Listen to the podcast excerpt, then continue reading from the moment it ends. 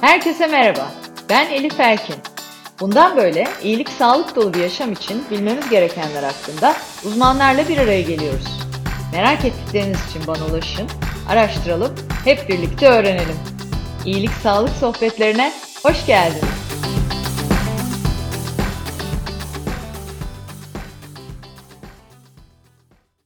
İyilik Sağlık Sohbetleri'nin yeni bölümüyle karşınızdayım. Bu bölümde konuğum Profesör Doktor Çağlar Çuhadaroğlu. Çağlar Hocam, İyilik Sağlık Sohbetlerine hoş geldiniz. Hoş bulduk. Davetiniz için çok teşekkür ederim. Sohbetimize başlamadan önce sizi e, dinleyicilerimize kısaca tanıtmak isterim. E, Profesör Doktor Çağlar Çuhadaroğlu bin dokuz yüz doksan bir yılında İstanbul Tıp Fakültesinden mezun oldu. Aynı yıl fakültenin göğüs hastalıkları anabilim dalında uzmanlık eğitimine başladı. bin dokuz yüz doksan üçte ara vererek Edinburgh Üniversitesi'nde Ulusal Uyku Laboratuvarı'nda uyku bozuklukları konusunda eğitim aldı. Dönüşünde fakültesinde uyku laboratuvarını kurdu. O yıllarda daha herhalde çok inovatif bir şeydi, değil mi hocam? Uyku laboratuvarı Türkiye'de. Bunun bir hastalık olduğunu, bir branş olduğunu anlatabilmek için bir grup arkadaşla bir beş yıl Türkiye'nin bütün illerinde neredeyse konferans verdik. Dolaştık, bayağı arabaya atladık, dolaştık. Değil Türkiye. Mi? Evet. Ya harika, iyi ki de yaptınız. Hala da e, uyku, e, iyi yaşam dediğimizde insanların en fazla mücadele ettiği çözmeye konulardan biri, konuşacağız zaten. Evet. E, ardından bin dokuz yüz doksan beş yılında göğüs hastalıkları uzmanı unvanını alıp İstanbul Tıp Fakültesi'nde çalışmaya başladı. iki bin dört yılında doçent, iki bin dokuz yılında doçent olarak iki bin dokuz yılına kadar aynı fakültede devam etti. iki bin dokuz yılında Acıbadem Üniversitesi Tıp Fakültesi'nde göğüs hastalıkları ana bilim dalını kurmak üzere çalışmalarına başladı. Bir yandan da Maslak ve Altunizade Acıbadem Hastanelerinde sıra, sırayla başhekimliği görevlerini üstlendi. Aynı zamanda da Acıbadem Üniversitesi Tıp Fakültesi ana bilim dalı başkanlığı göreviyle birlikte yüzü aşkın ulusal ve uluslararası kongre ve kurslar konuşmacı olarak görev aldı Çağlar Hocam. Kitap bölümünün yanı sıra bin yüz elli beş makalede de atıfı bulunmakta. Aynı zamanda da Türk Toraks Derneği Yönetim Kurulu üyesi. Evet hocam, say say bitmiyor. Ne güzel, ne mutlu bize ki sizi konuk edebildik. Ee, sorumuz çok tabii. Göğüs hastalıkları dediğimizde e, aslında ilk aklımıza gelen konu solunum ve nasıl daha rahat nefes alabileceğimiz, ondan da bahsetmeyi çok istiyorum.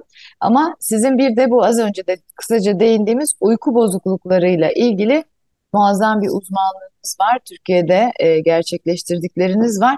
E, çok da soru alıyoruz uykuyla ilgili aslında dinleyicilerden. O yüzden de farklı farklı zamanlarda bunu konuştuk. E, şimdi biraz da göğüs uzmanlığı perspektifinden e, uyku bozukluklarını e, konuşmak isterim. Çünkü anladığım kadarıyla bu bazen anatomik e, yapıdan kaynaklanabiliyor. Cerrahi müdahale gerektirebiliyor. Bazen nörolojik nedenleri olabiliyor. Mideyle ilgili ya da psikolojik nedenlere dayalı uyku bozuklukları yaşıyoruz sıklıkla. E, göğüs hastalıklarıyla ilişkisi, solunum yoluyla ilişkisi nedir? Birbirini tetikler mi? E, sebebi nedir? Sonuçlar nedir? E, biraz ona değinebilir miyiz? Elbette. Ee, Elif Hanım, bu dünyanın her yerinde aslında bu soru soruluyor. En başından beri soruluyor. Şöyle bir baktığınızda uyku bozukluklarına e, öyle bir kitabı elinize aldığınızda yüzün üstünde uyku bozukluğu var. Ama görülme sıklığına baktığınızda e, aslında en fazla görüleni uykusuzluk, insomnia dediğimiz durum. Evet. Bu, bu toplumda bunun hastalık diyebileceğimiz işte haftada iki üç geceden fazla uyumamak, bunun e, aylarca sürmesi durumu yüzde yirmi, bazı toplumlarda yüzde yirmi beş, ileri yaşlarda yüzde otuzlara kadar çıkabiliyor. Şimdi uykusuzluk, evet, olduğu zaman e, bununla tabii aile hekimliğinden tutun da e, psikiyatriye, iç hastalıkları uzmanından tutun da nörolojiye birçok bölüm ilgileniyor. Ama baktığınızda hani insomni e, daha çok psikiyatriye yakıştırılıyor. Ee, sonra evet, sık görülen e, sorun e, ise e, horlama ve uyku apne sendromu, uykuda nefesin durması durumu. Göğüs hastalıkları burada devreye giriyor. Toplum ve yaşa göre değişmekle beraber e, nereden bakarsanız bakın e, bugün kırk yaş üstü e, erkeklerde yüzde on dört on beşe yakın e, horlama sıklığı var. yüzde beş e, civarında da e, uyku e, apne sendromu var.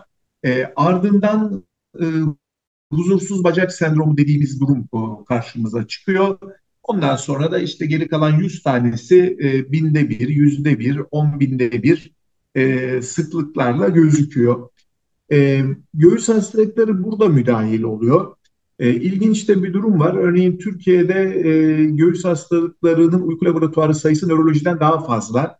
Neden? Hmm. Çünkü gerek insomni, uykusuzluk, gerek huzursuz bacak sendromu e, gibi sık görülen sorunlarda bir uyku çalışmasına, bir polisomnografiye, bu uyku laboratuvarına her zaman ihtiyaç olmuyor. Ama uyku apne sendromu dediğinizde e, burada muhakkak bir uyku çalışması yapmak gerekiyor. Bunun için bir uyku laboratuvarına ihtiyacınız var. Gerçi evde de çalışmalar yapılabiliyor ama sonuçta işin teknolojik kısmı e, bazı hastanede hastane e, ya da alet edevatla oluyor. Bu tarafta da göğüs hastalıkları ağırlığını koymuş durumda. E, ilginizi çekecek, konuşacağız ama örneğin e, Kanada'da bundan birkaç yıl önce Uyku Derneği'nin başkanı bir diş hekimiydi. E, Almanya'da uzunca bir süre bir e, kardiyolog bu işi yürüttü. E, bunlar da hemen söyleyeyim. Örneğin e, uyku apne sendromunun en çok görülen sorunu e, sonucu ya da hipertansiyon ve e, ritim bozukluğu. Evet, e, kardiyoloji burada devreye giriyor. E, diş gıcırdatmasını çok saymadık ama o da sık gözüküyor. Ama uyku apne sendromunun bir tedavi yöntemini ağızlıkla tedavi edilebiliyor. Onu da diş hekimleri yapıyor. E, Kanada'da bir dönemde e, diş hekimleri e, derneğin başkanlığını yaptılar. Bu da çok normal. E, o yüzden çok geniş bir e, spektrum var. E, erişkinde evet. Çocuğa hiç girmeyeceğim. Orada daha e, başka branşlarda devreye evet. giriyor. Yani yüzün üzerinde e, türü var uyku bozukluğunun e, diyorsunuz. Şimdi evet. her şey oturuyor zaten. Çünkü gerçekten çok fazla insanda bunu duyuyoruz. Özellikle evet. son dönemde de e, gündeme geliyor. Bir kere horlama ve uyku apnesinin de oranı çok yüksek. Yani yüzde on dört on beş horlama. Neden bunlar artıyor? İ- evet artıyor. E, yüzde beşte uyku apnesi dediniz. Hele ki ciddi sonuçlara yol açacak e, apnelerde. E, bu tabii oran daha da e, sonuca yansıyordur muhtemelen. Huzursuz bacak sendromunun uykusuzluk sorunu olduğunu bilmiyordum mesela. Benim için evet. yeni bir bilgi bu. Tabii. E, uyuyamıyor değil mi sürekli o tabii, bacak hareketinden e, herhalde? Huzursuz bacak sendromu deyince herkes böyle e, ayağın sürekli atması, hareketi sallanması diye düşünüyor. Değil. E, işte e, hasta e, orada bir kıpırdanma hissediyor. Karınca yürüyormuş gibi tarif eden var. Çok sıcak hissedip evet. soğuk suyla yıkayanı var, soğuk hissedip sıcak e, tutmaya çalışanı var. Bu uykuya girmeyi zorluyor. E, girdiği zaman da e, ilk e, zamanlarda uykuda ayak atmaları e, oluyor. Hiç az görülen bir evet. e, durum değil.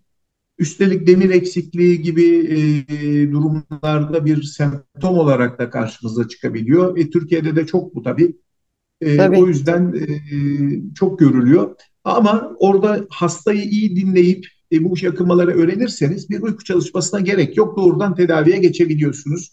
E, laboratuvar gereksinim. Evet. O yüzden bu vakalarda çok olmuyor. Peki göğüs hastalıkları perspektifinden yani bu e, en sık görülen ikinci tür uyku bozukluğu evet. e, alanına bakacak olursak horlama ve uyku apnesi tedavisinde bu uyku laboratuvarında ne yapılıyor hocam? Evet. Çünkü insanlar için biraz korkutucu hani sizi hastaneye alacağız, aletler bağlayacağız falan gibi böyle e, şeyler, görseller olabiliyor insanların zihninde.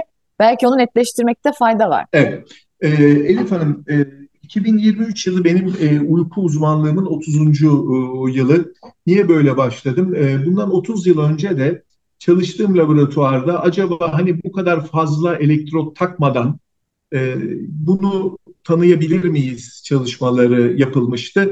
E, pandemiyle de iş artık daha e, kolay bir hale geldi. Hastanelere çok girmek istemeyince insanlar evdeki uyku çalışmaları bugün Kuzey Amerika'da e, İskandinavya'da olduğu oranlarda Türkiye'de de yapılmaya başlandı. Niye söze böyle girdim? Hakikaten uyku laboratuvarını internete girdiğiniz zaman insanlar kafasında kırk tane kabloyla nasıl yatacağım kaygısı içinde oluyorlar. E, gerçi hani kırk kablo değil ama sonuçta e, kafa bölgesinin üst tarafına nereden baksanız on altı on yedi tane e, kablo ve elektrot yapıştırıyoruz. Bu buna polisomnografi, full polisomnografi deniliyor. İşte solunum için e, kuşaklar yapıştırıyoruz. Oksijen için pals oksimetre takıyoruz. E, bu parmaktan oksijen ölçme şeyi ve elektro evet. çekiyoruz sabaha kadar. E, hakikaten burada e, uyuyamayabiliyor hastalar. Ancak e, biz kime çalışıyoruz? Uyku apne sendromlu hastalara bu testi yapıyoruz. Onlar zaten gündüz de uyku eğilimleri olduğu için çok fazla e, dert etmiyorlar. Ancak şüpheli arada kaldığımız vakalar laboratuvara girince e, uyuyamadıkları oluyor. E, ama tekrar söylüyorum, pandemiyle beraber e, hastanın e, uykusunu çok fazla kabloyla değil de nedir sorun? Horlaması var, oksijeni düşüyor. Bunları ölçerek biraz daha kısıtlı parametre, kısıtlı e, kablo bağlayarak evde uyku çalışmaları yapılabiliyor. Buradan da pekala horlama, uyku apne sendromu, onun alt türleri anlaşılabiliyor. Zaten evet. e, göğüs hastalıklarının bu uykuya dahli böyle e, başlıyor. Ve hasta ilk zamanlarda horlama çok e, kanıksanıyor. Bakın bir şey anlatayım. Ben Türkiye'ye e, laboratuvarı kurdum. E, ilk hastalarım, ilk elli iki hastayı da sundum bir kongrede. Ya çoğu kadın hasta. Şimdi e, nasıl olur falan diye düşünürken e, çalışmaya sunmadan zaten anlamıştık ne olduğunu. Gelen, e, horlayarak gelen hanımların e, eşlerine soruyoruz. Yani adamlar neredeyse böyle horluyor musunuz sorusuna elhamdülillah horluyoruz gibi bir cevap veriyorlar. Yani erkekler Horla. için evet kanıksanmış, hani horlamazsan erkek olmasın gibi bir yaklaşım vardı otuz yıl önce. Bunun bir Doğru. sağlık sorunu olduğunu, bir habercisi olduğunu e, biraz önce de söyledim ya. Yani inanın Türkiye'nin her yerinde dolaştık. İşte Urfa'dan e, Kars'a, Trabzon'dan Antalya'ya, Muğla'ya, Edirne'ye, Bursa'ya her yere gittik. E, bu dönemde e, anlattığımız şuydu. Horlama, evet sadece horlama olabilir ama apne yani nefes durmasıyla oluyorsa gece oksijeniniz düşer. Bu sizin tansiyonunuzu arttırır. Enfarktüs olabilirsiniz. Uykuda felç olabilirsiniz. E, gibi problemleri insanlara aktardık. Şu anda da durum o. Şu anda da e, tedavileri elbette var ama horlama, uyku apnesi çok ciddi sağlık sorunlarına yol açabiliyor. Bunun tedavi yöntemleri de bizim solunum yetmezliğinde kullandığımız makinaların daha hafif modelleri. Göğsün işin içine girmesi zaten böyle oluyor. Apneler gösterilince evet. bunları nasıl çözeceğiz diyorlar. Bizim kullandığımız cihazlar devreye girince biz devreye giriyoruz. Evet. Bir diğeri de astım gibi, P A H gibi hastalıklar uykuda kötü oluyorlar. Göğüsçüler bunu araştırırken uykudaki bu apneyi, uykudaki bu hastalıklara bağlı kötüleşmeyi görüyorlar. Bu nedenle göğüs hastalıklarının vazgeçilmez bir e, alt dalı oluyor uyku bozukluğu. Uyku, evet, evet. Bu e, teşhisi uyku laboratuvarında koyduktan sonra yani uyku apnesi var evet. ya da oksijen düşüklüğünden sebep horlama fazla. Zaten böyle olduğunda kalitesiz uyku, kalitesiz uyku, kalitesiz bir gün. Evet. E, hatta gün içi uyuklamalar bir yandan hani hiçbir şekilde enfarktüse gitmese bile e, zaten yaşam kalitesini çok çok evet. düşüren, e, insanı da bir yandan mutsuz eden, psikolojisini de bozan bir durum. O yüzden mutlaka çözülmeli. Çok önemli bir şey söylediniz. Gerçekten bazı şeyler kültürel e, nedenlerle çözülemiyor diye düşünüyorum toplumda. Mesela işte Doğru. erkek adamın göbeği olur hikayesi gibi. E, evet. Biliyoruz halbuki bel çevresindeki yağlanmanın göbeğin ne kadar büyük metabolik sorunlara kadar gittiğini. Aynı şey dediğiniz gibi horlama için de geçer. Yani horlama normal bir şeydir zaten diye bakınca siz toplum olarak. Bunu çözmem gerekir zihninizde olmuyor. O zaman da bir adım atmıyorsunuz. Doğru. Peki tespit edildi. Ee, sonrasındaki tedavi yöntemlerini konuşuyorduk. Hani ondan da bahsetmiş oldunuz. Evet. Bu e, gece takılan cihazlarla e, sanırım oksijen seviyesini e, tutmaya ya da o apnenin olduğu nefesi engellemeye anları Hı. engellemeye çalışıyorsunuz. E, onun dışında farklı e, operasyonsuz tedavi yöntemleri var mıdır? Ee, uyku bozukluklarının Şimdi e, siz en başta doğru bir şey söylediniz. Anatomik problemler e, oluyor bu, bu hastalarda diye e, söyleşinin başında. E, birincisi e, uyku apne sendromunun sık görüldüğü insanlar kimler? kırk yaş üstü erkekler, kilolu insanlar, özellikle göbek e, ve baş boyun e, tarafında yağlanmada bu çok oluyor. Erkeklerdeki e, sorunun fazla olma nedeni de bu. Erkek tipi yağlanma daha çok baş boyunda ve göbek çevresinde oluyor. Kadınlarda daha çok basende oluyor. E, bu yüzden de e, kadınlar uyku apne açısından biraz e, daha e, bu anlamda şanslılar.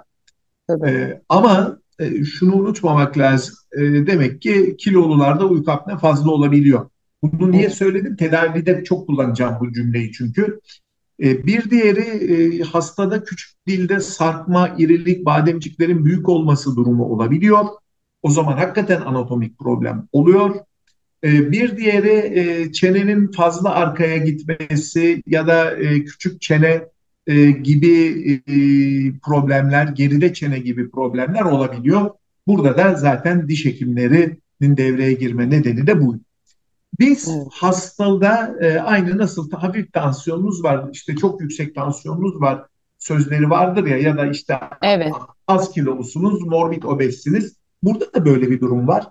Hafif uyku apne sendromlu bir hasta eğer kiloluysa biz e, diyetisyen arkadaşlarımızla, endokrinolog arkadaşlarımızla e, müdahale edip egzersiz ve e, ilaçlar kullanarak kilo vermelerini, tabii e, paradigmayı değiştirerek e, kilo vermelerini sağlamaya çalışıyoruz.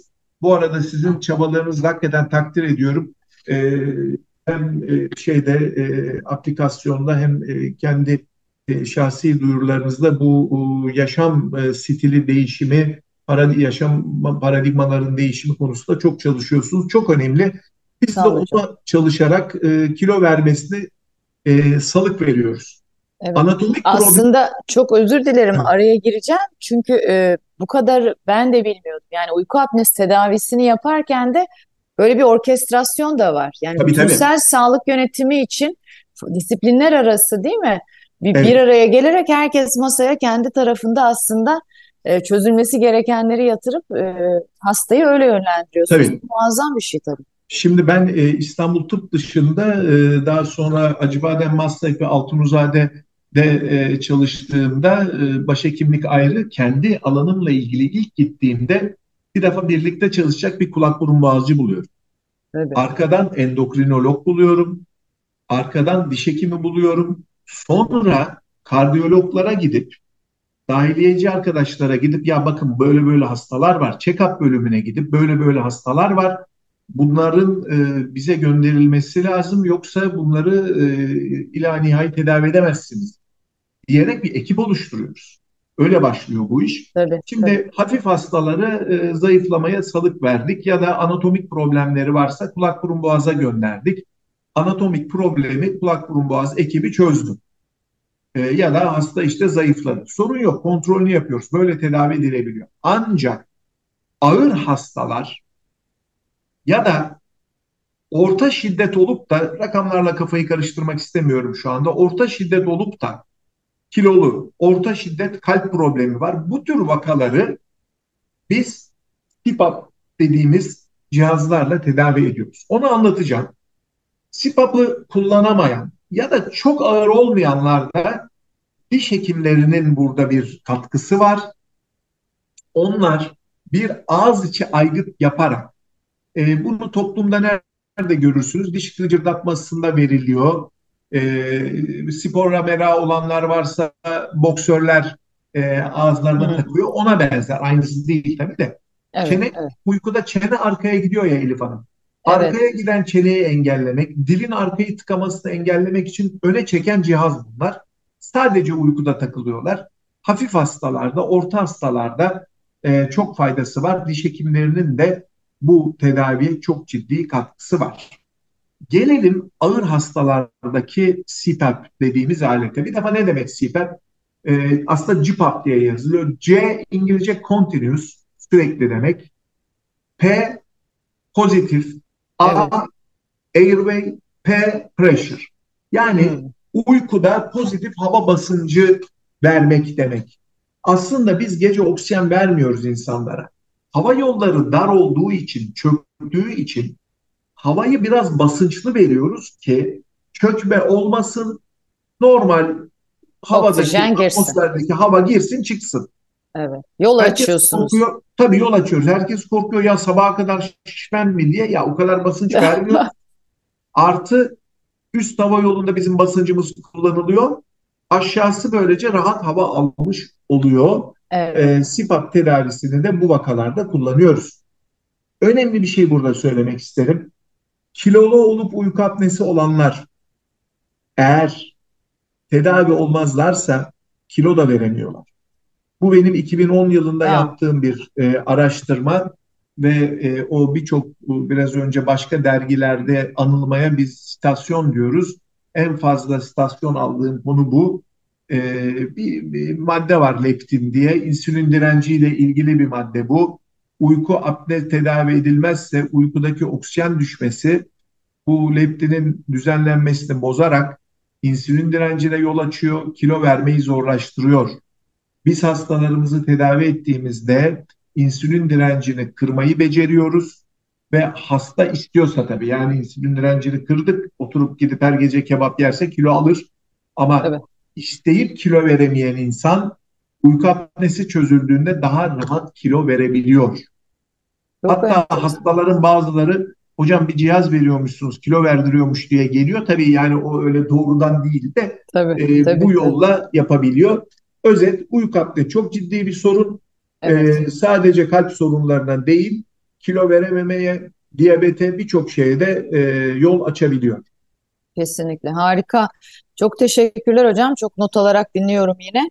E, tabii uykuyla ilgili konuşacak çok konu var ama şimdi sizin alanınız da öyle bir alan ki yaşam, nefes, solunum.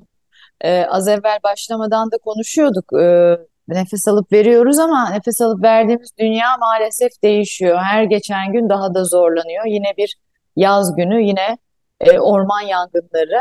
Ee, ve bu konuda herhalde en çok dertlenenlerden biri hem bizzat siz hem de dernek olarak tabii e, evet. çok e, çok üzülüyoruz. Hani o e, ciğerlerimiz yanıyor ifadesi tam da bu orman yangınlarına uyuyor. Çünkü ormanlar gerçekten ciğerlerimiz. Hani Türkiye'yi bu anlamda nasıl görüyorsunuz?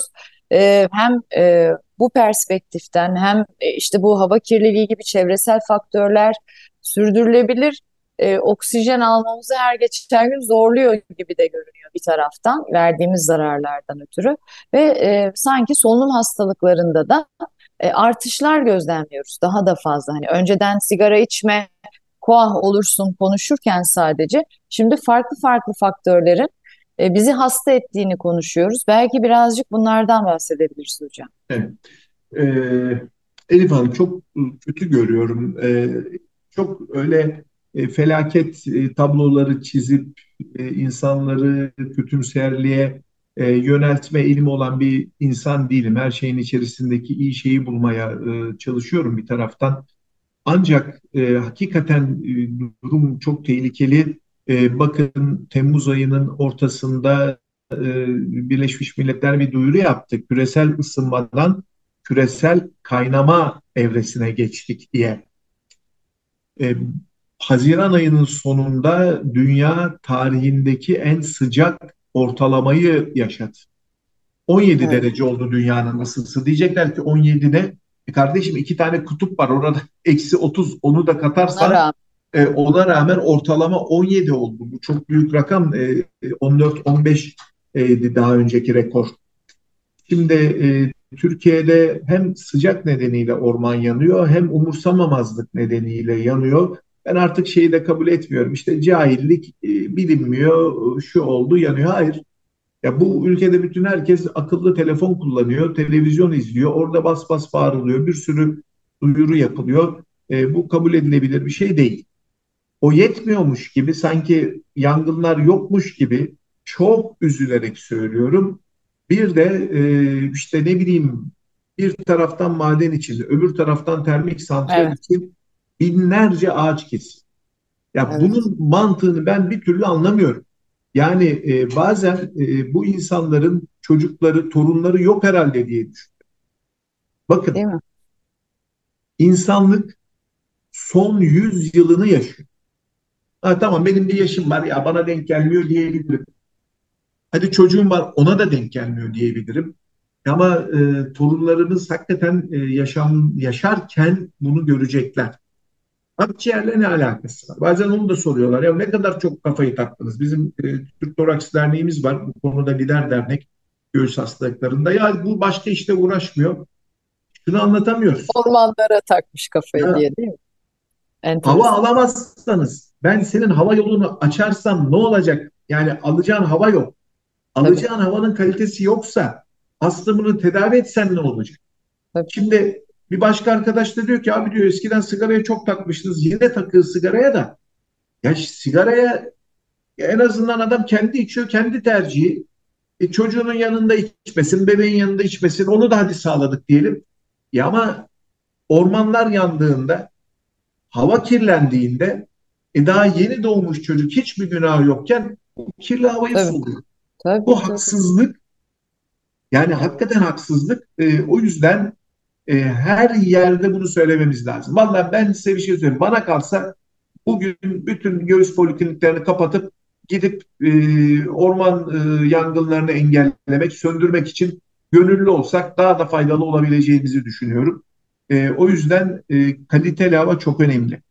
Bakın evet. e, şehirleşme, tamam, biz de merak saldık, güzelliğini kullandık şehirleşmenin, ama e, şehirler atmosferi ısıtıyorlar. Buradan e, yayılan ışınlar, buradaki dizel dumanı, egzoz dumanı, e, kullandığımız nanoteknolojiler, akıllı bina diyerek e, havayı değiştirmememiz büyük problemlere yol açtı. Ve e, hava kirliliği bugün artık P O A H'ta sigara kadar önemli bir e, neden olarak anılmaya başladı.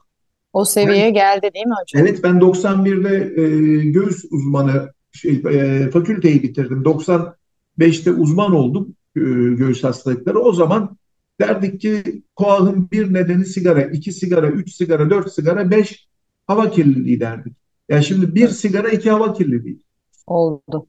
Böyle giderse hava kirliliği diyecek. Belki unutacağız sigara işini. Yani o noktaya geldik. Evet, evet. Ee, yani tabii hava kirlendikçe ya da işte sigara gibi farklı etkenlerle de çok sıklıkla solunum e, hastalıkları karşımıza çıkıyor, yaşıyoruz. Dönemsel ya da kronik olabiliyorlar. Hani bugün için en sıklıkla görülen solunum yolu hastalıkları neler hocam? Hani bunlar evet. önlenebilir hastalıklar mı? Nelere dikkat çekmemiz lazım dinleyenler için? Ee, belki biraz da buraya e, değinelim. Valla çok um, güzel bir soru. Çok teşekkür ederim. Şimdi e, sık kullanılan, şey, pardon sık e, hastalıkları dilerseniz ikiye ayıralım. Kronik olanları ve akut olanları diye. Nedir? Kronik olan, yani sizin üstünüzde süre giden e, durum. E, burada en sık görüleni Türk toplumunda astım. Evet. E, astım bir alerjik zeminde e, olan, ataklar halinde gelen, Ee, eskiden e, çocuklukta başlayan, işte sonra devam eden diye konuşuyorduk, ama şu sıralarda e, bu bunu da küresel ısınmaya bağlıyoruz. E, geç yaşta, yani kırk yaşından sonra ortaya çıkan, evet, hiç yokken astım, hiç yokken tabii tabii çok yani duymaya başladım ben de hocam. Dün hasta gördüm Elif Hanım, altmışından sonra astım mı olur hocam dedi. Bir doktor arkadaşım astım tanısı koymuş, hasta da şüpheye düşmüş, ikinci görüş olarak bana geldi. Dedim yani size yapılan her şey doğru, tanınız da doğru. Ee, ben de başka bir şey mi çıkacak alttan? Hocam işte böyle böyle e, ben dedi bu yaştan sonra astım olunur mu? Olunur. E, İngilizce'de geç gelen, yani late onset, geç ortaya çıkan evet. anlamında astım var. Bu da e, küresel ısınma ve şehir yaşamından olduğunu düşünüyoruz. Çünkü kırsal kesimde e, bu astım neredeyse hiç gözükmüyor. En çok astım. Daha sonra K O A H.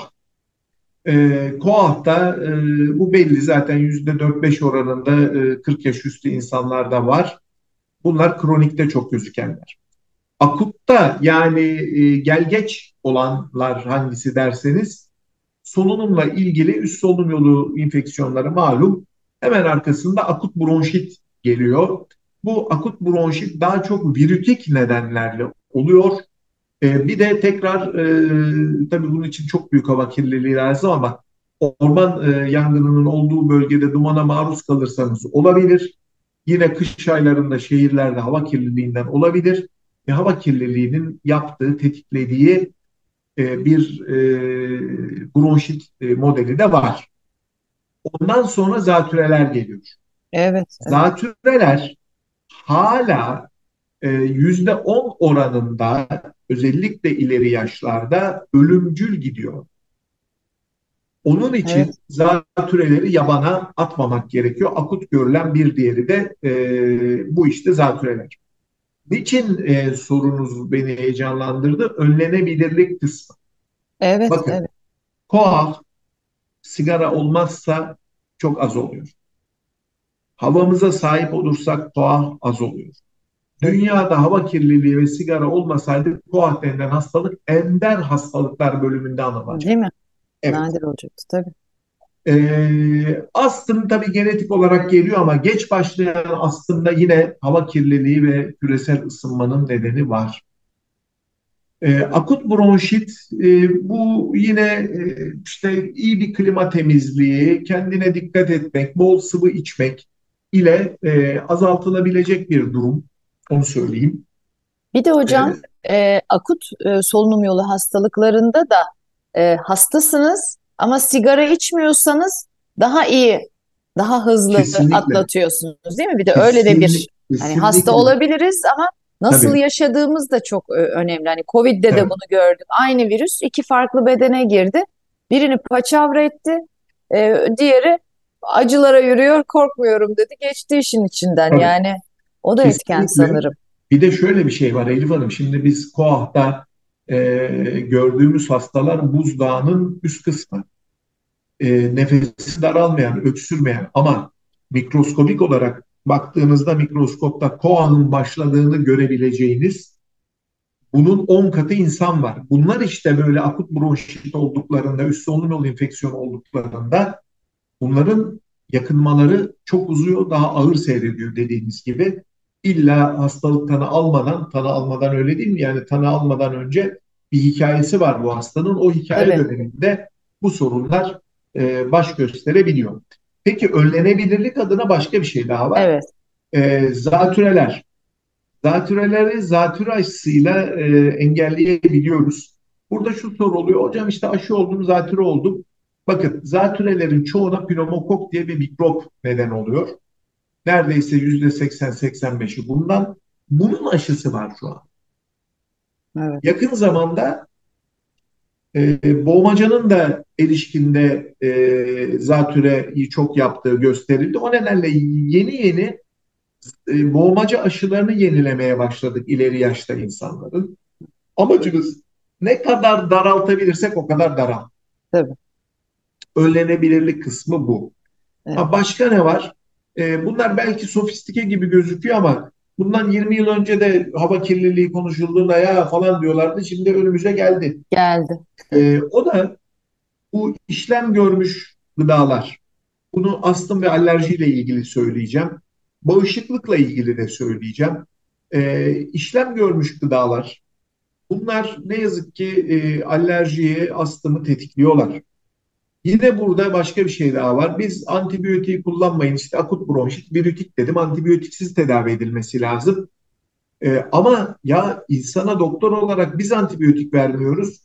Ee, öğreniyorum ki e, birçok e, işte et ürünü, süt ürünü her neyse üretilirken antibiyotik kullanılır. Ee, geçen bir sohbette bir şey duydum. İnanamadım. Bir tekstilciyle sohbet ediyoruz. Ya bu beyazlatıcılar dedim sıkıntılı. Siz hani üretim sırasında karşı karşıya kalıyor musunuz? Ee, sonra çok entelektüel biri hocam dedi. Dünya ondan rakam aldım, doğrulamadım ama dünyadaki beyazlatıcıların dedi yüzde otuzunu biz yüzde yetmişini gıda sektörü kullanıyor biliyor musunuz dedi. Gıda sektörü mü? Evet. Yani şimdi tek tek saymayacağım ayıp olmasın. Ee, birkaç ürün Elif Hanım. Bunda unlu mamul de var. Konserve mamulde var. Bildiğiniz beyazlatıcı kullanıyormuş ki e, görsel olarak görsel olarak diye. Albenisi.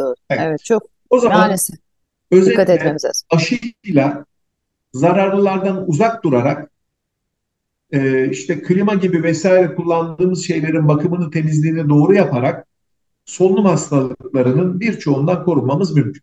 Bunlar önlenebilir hastalık.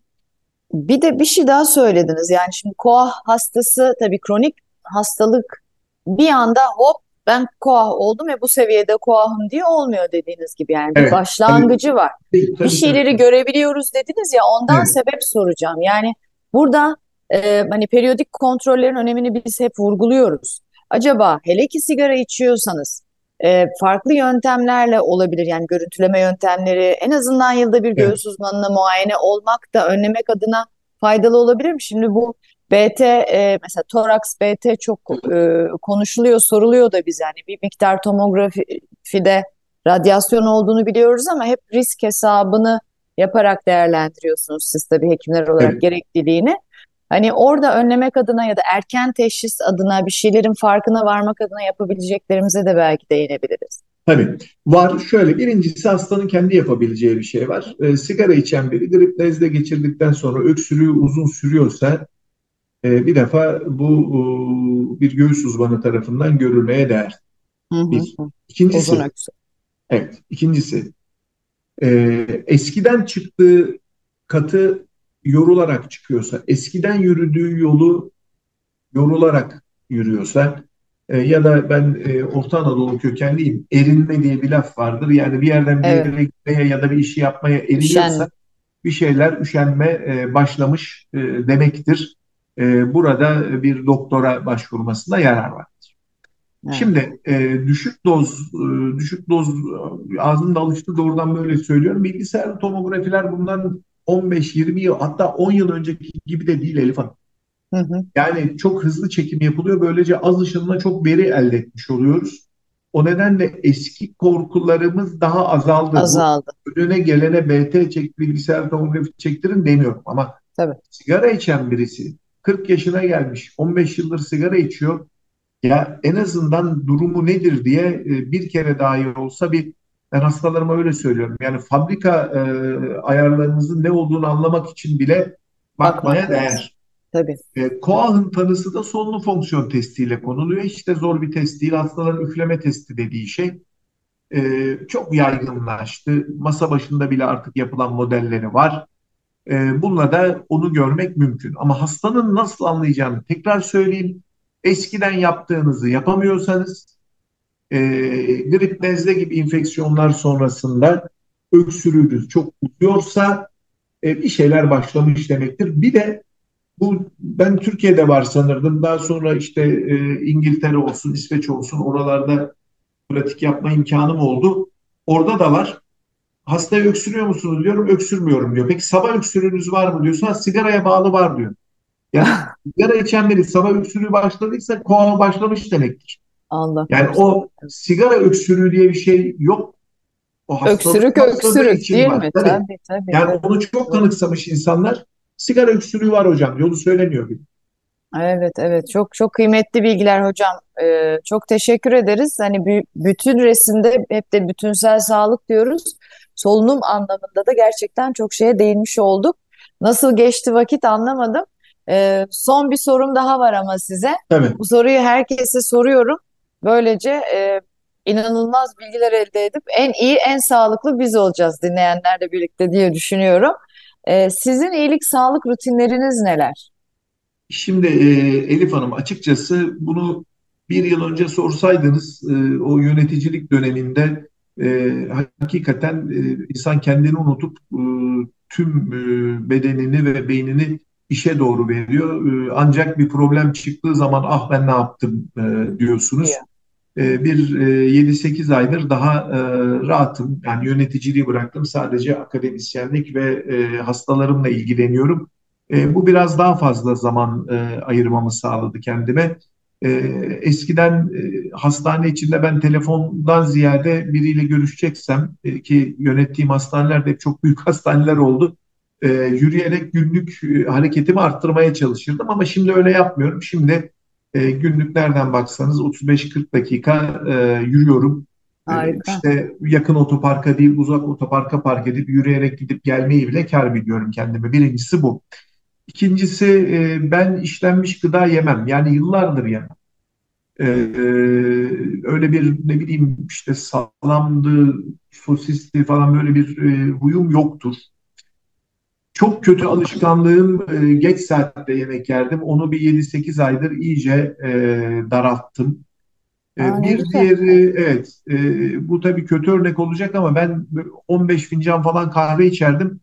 E, şu anda dörde beşe indim. dört beş bir fazla aslında ama tabii on beşten buraya kadar indim. Evet evet ben de ee, hatırlıyorum. O yüzden gerçekten bayağı büyük bir değişim yani dörtte bire indim. Tabii tabii odamda makine vardı yani aniden problem olur da krizim tutar diye. İçemezsem diye. Tabii olmayan yerde çekirdek bile çiğnediğim olmuştur. Geçmişte vazgeçtim onlardan. Süper ee, harika. Bunun dışında e, şu şeyi söyledim prosesi e, iş, işlem görmüş şeyleri e, yemediğimi. Tütün kullanmıyorum yani tütün tütün ürünü e, kullanmam. Şimdi bazen diyorlar ki zaten göğüsçüsün. Yok öyle değil yani bizim çok var. İçme oranımız düşük ama e, doktorlar toplumla eşit derecede neredeyse göğüsçülerin çok az ama hakikaten çok yüksek değil e, ama içenimiz var. E, bunlara olabildiğince özen gösteriyorum. Hani neyi planlamaya e, başladım? Ha, bu arada son e, bir dönemdir de e, yani çare varsa glutensiz diyor. Aa, evet. e, o da şöyle yani bir yere gittiniz, bir davettesiniz. Yani bir örnek vereyim adam bir tane pide var. Ya bunda gluten var diye yememezlik yapmıyorum ama hani kendim tercih edeceksem bir sokak ileriye gidip glutensiz e, beslenmeye e, çalışıyorum. Faydasını yani, gördünüz mü bu. Hocam? Ee, Faydasını hissettiniz mi? Vallahi reklam gibi olmasın da hemen hissettim. Çünkü e, eklem ağrılarım oluyordu. Bir de benim midemde bir problem var. Otoimmün e, yani vücudun kendisinin yaptığı e, bağışıklık cevabıyla e, bir gastrit modeli bu. E, nedenin ne olduğu da bilinmiyor. Ama işte deniyorsun glutensiz ye, işte laktoz evet. az tüket falan. E, gluteni bir hafta kesince Ee, şikayetlerim azalıyor. Harika. Eklem ağrıları oluyordu bazen. Onlar ortadan kalkıyor. Gluten pek evet. insana uygun bir şey değil herhalde diye düşünüyorum. Evet yani. evet. Çok olumlu e, şeyler duyuyorum ben de glutensiz beslenmeye geçişte evet. ama tabii hani hekim e, kontrolüyle danışarak yapmak da lazım. Tabii. Tabii. Evet. E, çok teşekkür ederiz. Yani aslında böyle bakınca, uzmanları dinleyince e, uzun sağlıklı yaşam için kendimizi parçalamamız, çok büyük paralar harcamamız, e, ne bileyim çok büyük zamanlar harcamamız gerekmediğini de e, insan görüyor. Evet. Yani hep hareket, beslenme bir kere bu işin temeli. Evet. E, u- uyku problemi olanları bir daha bir e, hani kapanışta hatırlatmış olalım. Yani bu bir hastalık, müdahale etmeniz evet. lazım. E, uykusuzum deyip üstüne e, hani geç, geçtikçe üstüne düşmedikçe daha büyük sorunlara neden olabilir. Apneniz olabilir, bilmiyor olabilirsiniz. Bir de uykuda yaşadığımız için evet. farkında olmadığımız şeyler.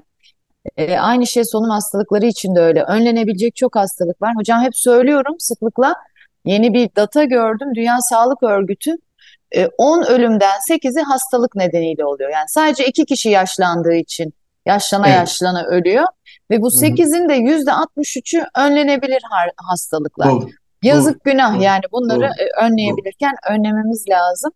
Ee, ve de tabii ki solunum, nefes, nefes deyince de e, işte bu memleketin, dünyanın ciğerlerini de kendi aldığımız nefes kadar önemsememiz lazım. Bir kere daha altını Kesinlikle. çizelim. Gerçekten gidiş o gidiş değil. Çok çarpıcı bir şey bu Birleşmiş Milletler'in e, sözü söylediğiniz. Onu da not aldım. Yani e, küresel ısınma değil, küresel kaynama. Ve bunu hissetmeye başladık maalesef ki artık. Duramadığımız, evet. yani açık alanda duramadığımız sıcakları yaşıyoruz son birkaç haftadır Türkiye'de de. Kesinlikle ee, hakikaten çok, çok çok ciddi problem. Evet. Çok teşekkür ediyorum tekrar. İyi ki geldiniz. İyi ki varsınız. Ee, en kısa zamanda görüşmek üzere. Görüşmek üzere efendim.